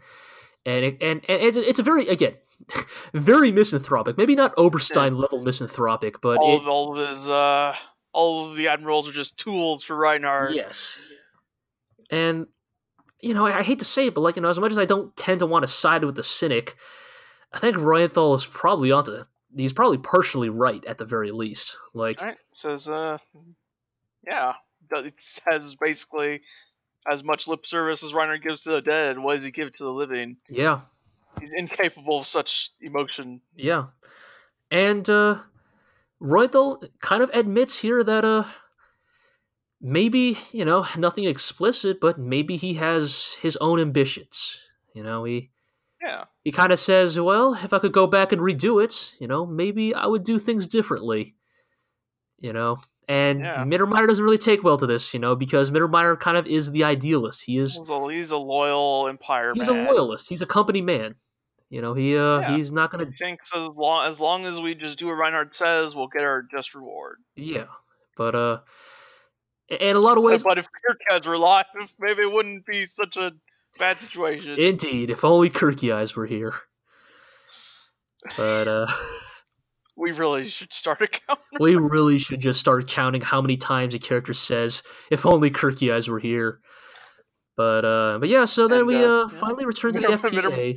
Mittermeyer Oh, no, you're right. thinks to himself. Yes. Uh, but well, I wonder what Yang Wenli, what that Yang Wenli is up to after winning the battle in such a dramatic way. Probably dancing with is- pretty girls and Yeah, I partying bet- it up. I bet he's partying with a bunch of hot ladies. And then we immediately cut to Yang fucking wrapped up in a blanket, suffering from a cold, and asking Julian to booze him up. That's great. So good. It's- they've been a, they've been apart Yang. for a while that I kind of forgot just how much I truly like of all the character interactions. Like it's it, they're a little bit more understated, you know, compared to you know to say Kircheis and Reinhard, but I truly love when Julian and Yang are together. They They're they just wonderful. have such a precious like relationship. it's great. It's- Like, yeah, he asked him to booze him up because uh, Julian's like, "I'll make you a hot, make you some hot punch for the cold. It's just the thing." Right. He's like, it's got tea. It's like it's got tea, honey, and wine. It's like was like like like wine, water, like hot water, honey, lemon, sure something a like, that. nice hot toddy type thing. Yeah, and and Yang just says, like- "Leave out, leave out everything but the wine." Ah, I just I will never get bored of their dynamic. And, uh, and and then you know it because Julian is such just such a good kid. He can't help but spoil Yang a little bit. So Put extra wine in that. yeah, put punch. extra wine in there, which of course puts a smile on Yang's face. Ah, you're a good kid. You're a good kid, Julian. You know when to give your fucking your Dad. mentor and like parental figure more alcohol. uh, fucking, I love, I, I love. I love these two so much. But Yeah, the and He actual, also tell he tells Yang he wants to truly formally enlist as a soldier. Yeah, I guess it's been all informal up till now. Apparently, yeah, I guess promoted. like I don't know how that's fucking worked. Like, did Julie just fucking go over to Poplin and be like, "Hey, can you teach me how to pilot a space jet? I want to fly with you guys." Like. I don't know. It's just like a weird understanding, or maybe the FPA. Maybe here's the thing. I bet there's like a passage in the novel that literally explains like how Oh, branches of the you know, military and the FPA right. work. But like, at least my own conceptualization of how the military works is like, you don't, you don't enlist in like. There's no informal enlisting. right, right. You don't, you don't like. It's. I mean, all right. To a certain degree, Julian probably has a little bit of nepotism going for him, right? Like you can go, you can go. Right. Not everybody can just approach, you know, the the Schenkopp, you know, the famous Rosenritter Captain Schenkopp, and be like, "Hey, can you teach me how to shoot?" You know, or go to the, you know, ace captain of the the Spartanian squad, you know, Poplin. But also, like, I don't think you would just let a kid fucking pilot a space jet if he weren't already part of the military. But Yeah, I think it's kind of less. That's kind of the less important part. The more important part about this conversation is Julian kind of actively making his own choice, his own, you know, to, to the to the best of his extent, you know, to the, the extent of his age and experience, his own Yeah. informed choice about what he wants to do with his future. And he's decided that his future is he's going to be a soldier. And he's not going to be the bad kind of soldier. He's going to be a good soldier. At least so he says. oh God, has says so he says right now. He's going to be a good Yeah. soldier that that protects the innocents and protects democracy. And a part of me just fucking bless this child. bless this beautiful idealistic child that is too good for this dirty shitty era he was born into. It's true. Uh, and, and Yang uh, Lee goes into this yeah, giant spiel about how armies of tools of violence, but there's different kinds of violence. Not good violence and bad bad violence, but violence to control and oppress, and violence to liberate. So kind of good and bad violence. kind of down you know, basically but yeah there's kind of a this fantastic like you know as as somebody who who studied history in college and eventually ended up minoring in history i i actually really love this this uh, kind of pseudo speech from Yang about essentially why he decided to pursue history. Like we've always heard, oh, Yang's a historian. He wanted to be a historian. He wanted, he studied history in college, but Yeah.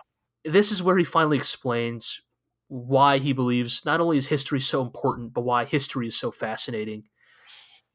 And he starts off by informing Julian that like army an army is armies are intrinsically violence, right? And with violence comes power. And the problem with armies is that armies that belong to someone in power will intrinsically and inevitably use their violence to oppress people as they become their own form of power in and of themselves. Yeah. And that oftentimes we cannot defeat the army. We cannot defeat fascism. At least we cannot do it through traditional ways, you know, that Right. as as but- trite as the saying is that the pen is mightier than the sword, like they, their their crime is going to be exposed even if it takes hundreds of years. right, like can, that can be vindicated by history that what that what happened was really bad. Right, like if, if we we may not be able to defeat Kaiser Rudolph, you know, through military means, but through history, through the recordings of of of human progress, Yeah. we can expose his his horrible deeds. We can show the current generation like why and how such things came to be and how we can hopefully, you know, avoid them in the present. You know, that he basically says that the pen can impeach history. Yeah. That like yeah we could we couldn't couldn't make Rudolph pay for his crimes then but we can make sure he goes down in history as a hated figure Yes.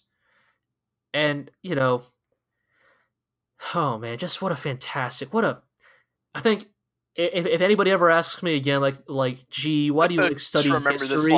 I'm just gonna fucking Yeah. bust out this part next. Just like, Yeah. history isn't just a record of our past; it is a proof of our advance to the present. Like, it's basically just a really nice way of saying the old history, like historian ch- chestnut of like, if you don't learn history, you're doomed to repeat it. But like, it kind of gets to the more intrinsic core of like, yes, on like history isn't just a record. Like, there's often, you know, sorry, we're going very long this Oh, podcast, no, but I'm going to go to a little bit of another tangent here. But yeah there's kind of there's a there's a bit of a weird counter counter reactionary movement in the uh, I guess you could say the historian community, um, where uh, a lot of you know maybe less informed people are saying, shouldn't history be objective? Isn't history just about the facts? Like, isn't history Uh, just about when such and such was born, what acts they did, and how they lived their lives? And the thing is that no, history has A, never been that, and it never should be. History is inherently editorialized because someone has to choose what's important to write down and what's Yeah, not important to write know, down that's why, you know, in the, uh, up until roughly the 1950s, history was about great and usually mostly white men because historians decided those were the most important people. And so naturally, society formed to believe that those were the most important people. It's only recently that we've kind of begun to realize that, oh, historiography is its own craft within history. How you true like, you know, these are words that often have loaded meanings, but how you choose to editorialize history, how you choose to propagandize it, you know, how you choose to narrativize history is actually a deeply important aspect of history itself. yeah You know, uh, you know, read any like you know if you you ever want to have a fucking real fucking trip, like read any like old history book about an even older event. Like read a read a history book written in the 1900s about the Civil War. Like if you want to know where all that like fucking lost cause myth bullshit comes from, like read an Mm. old history book because the historians of the time decided, oh, these are the important things to report about history. And like of course that can go both ways. Of course that means that like history can inherently become biased of one of two ways on the political spectrum.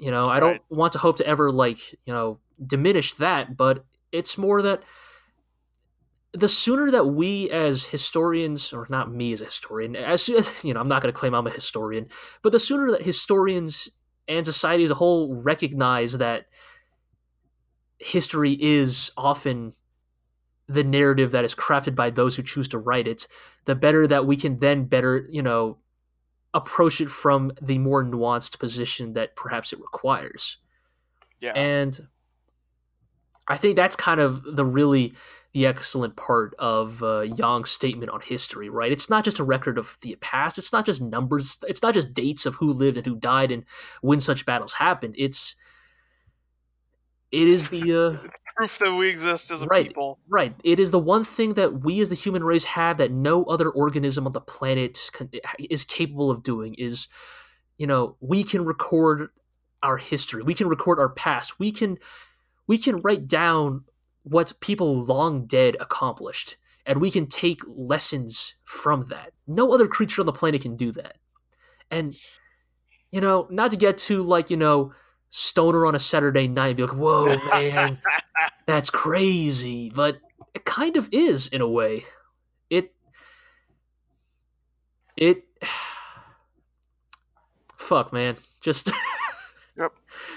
Uh just Yang Wen Li. That dude's got a that dude's got a great speech for basically any goddamn occasion.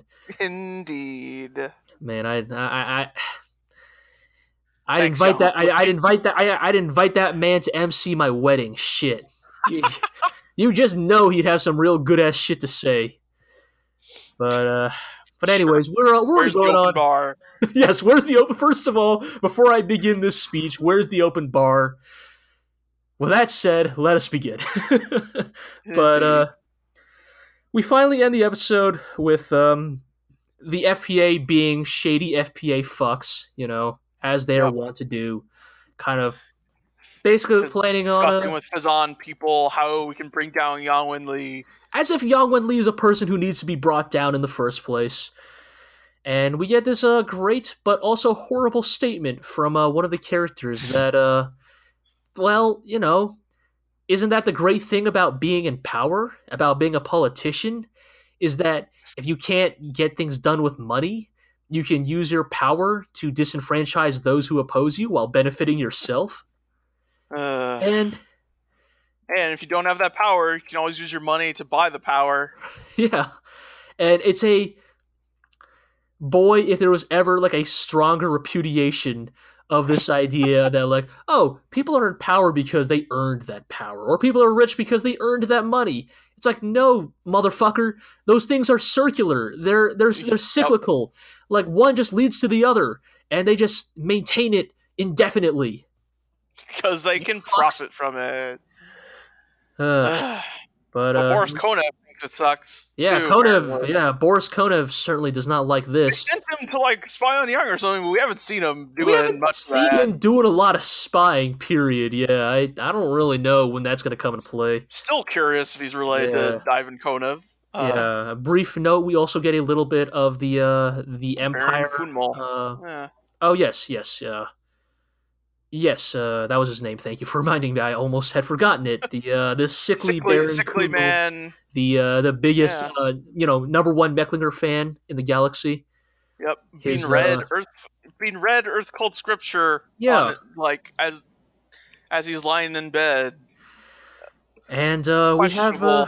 We have I like that Kunal- don't. I do, I do like that they don't br- immediately bring up that's Earth cult scripture or anything yes, at all. they, like they, they it's just to if you're it's just if you're paying attention to what's actually being said, yes. they're totally talking about Earth. Totally. And so Kunmel kind of has a a weird breakdown that actually is in many ways a very good, very dark mirror to Yang's statement.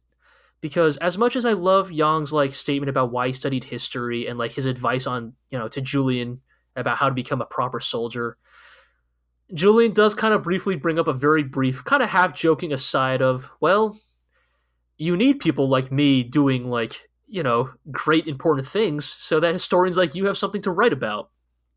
Which, you know, is I, I I choose to interpret that as a joke because, you know, look, But man. he was saying uh, he, they need they need uh, great people like Yang, or else historians have nobody to study. Oh yes, yes, you're right. You're right. My bad. Yes, that's that's the way it went.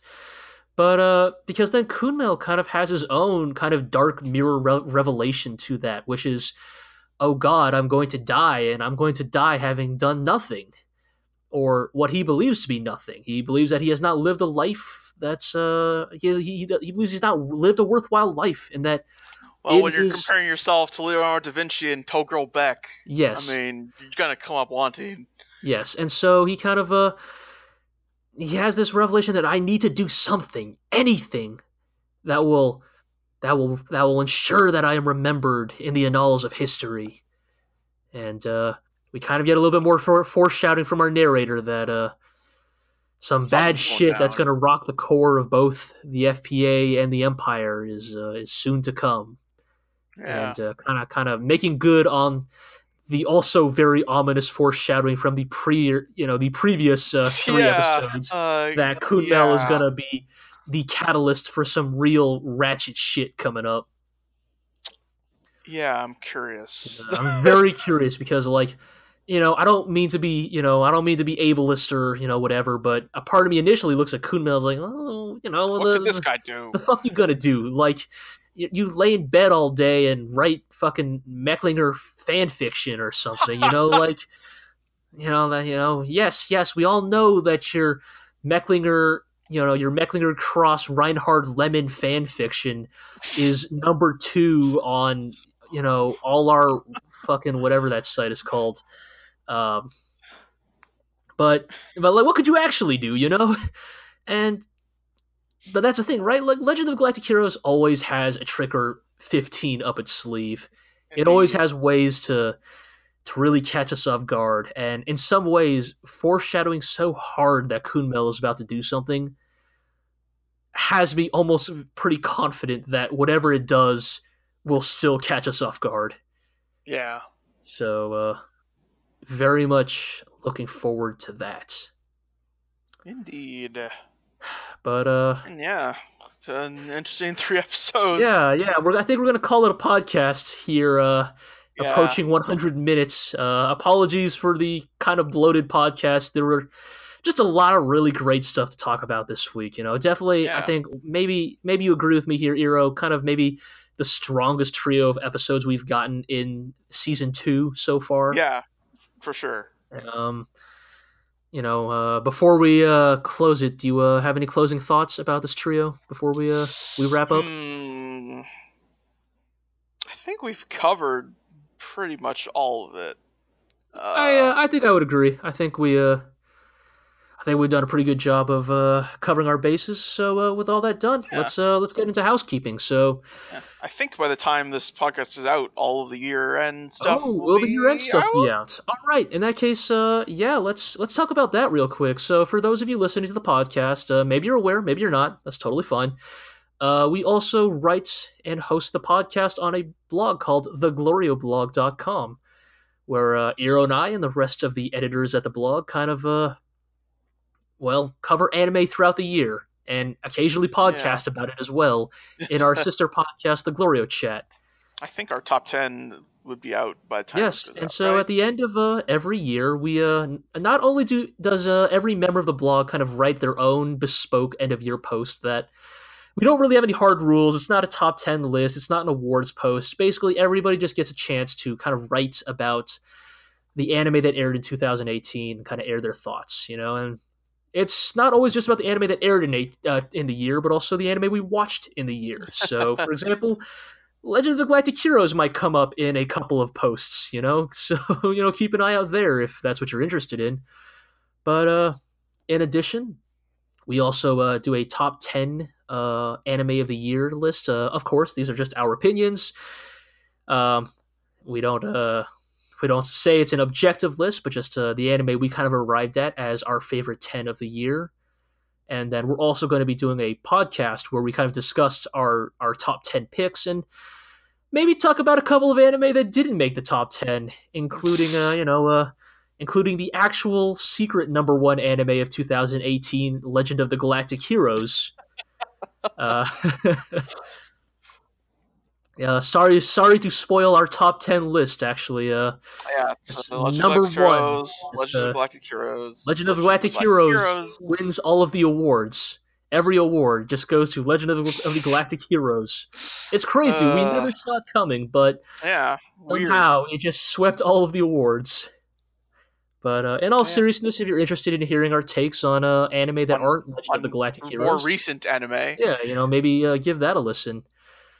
But uh, I'd say with uh, all of that taken care of, I think we can uh, wrap things Yeah. up. So to finish off the housekeeping, you can also listen to the podcast on iTunes and Podbean, and wherever podcasts are uh, aggregated and shared, whatever. Mhm. And you Um, can watch Legend of the Galactic Heroes on HIDIVE Yes, and yes, you. VRV. and VRV.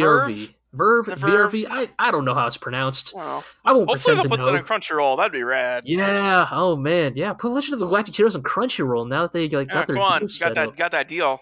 Yeah. Exactly. Come on, HIDIVE. Uh, let's see. You can also uh, listen to the podcast on YouTube if you just Google Legend of the Glorio Heroes YouTube. You'll find it there because we don't have a URL, but maybe if all you lovely listeners uh, subscribe, we might someday. You know, leave a review, tell your friends, tell your enemies, all that good stuff. And uh, you know, I Yeah. think uh, off the top of my head, I think that's going to do it for a podcast. So Yeah. as always, uh, thank you all for listening. We always appreciate it. We read all the comments. We don't always get time to respond to all of them, but we always love to hear what you guys have to say about our, you know, our uh, very fresh misinformed or, opinions. or misinformed opinions, or our lack of knowledge about um, Novels. novelists or philosophers from history. Yeah. but you know, we always appreciate it. And uh, let's see, Iro, thank you, uh, thank you Yeah, for thank you. me. Of course, yeah, you're welcome. Uh, yes, thank you, me. uh, I hope uh, I hope you all have a happy holidays and a happy new year. And had uh, at this point. oh yeah, probably had at this point. Yes, my apologies. Yes, I keep forgetting that we're recording this uh, a couple days uh, before Christmas, but you guys will be listening to this uh, probably almost maybe right around the New Year. So in that case, have a happy New Year's. And uh, you know we'll uh, we'll see you all uh, we'll see you all next year. Well, you know we're still gonna be doing this. You know we uh, Yeah. Still gonna be talking about Legend of the Galactic Heroes next year. We we got we got we got a lot of episodes left to go through and a lot of takes left to give. Until next year, we'll see you all amongst the sea of stars.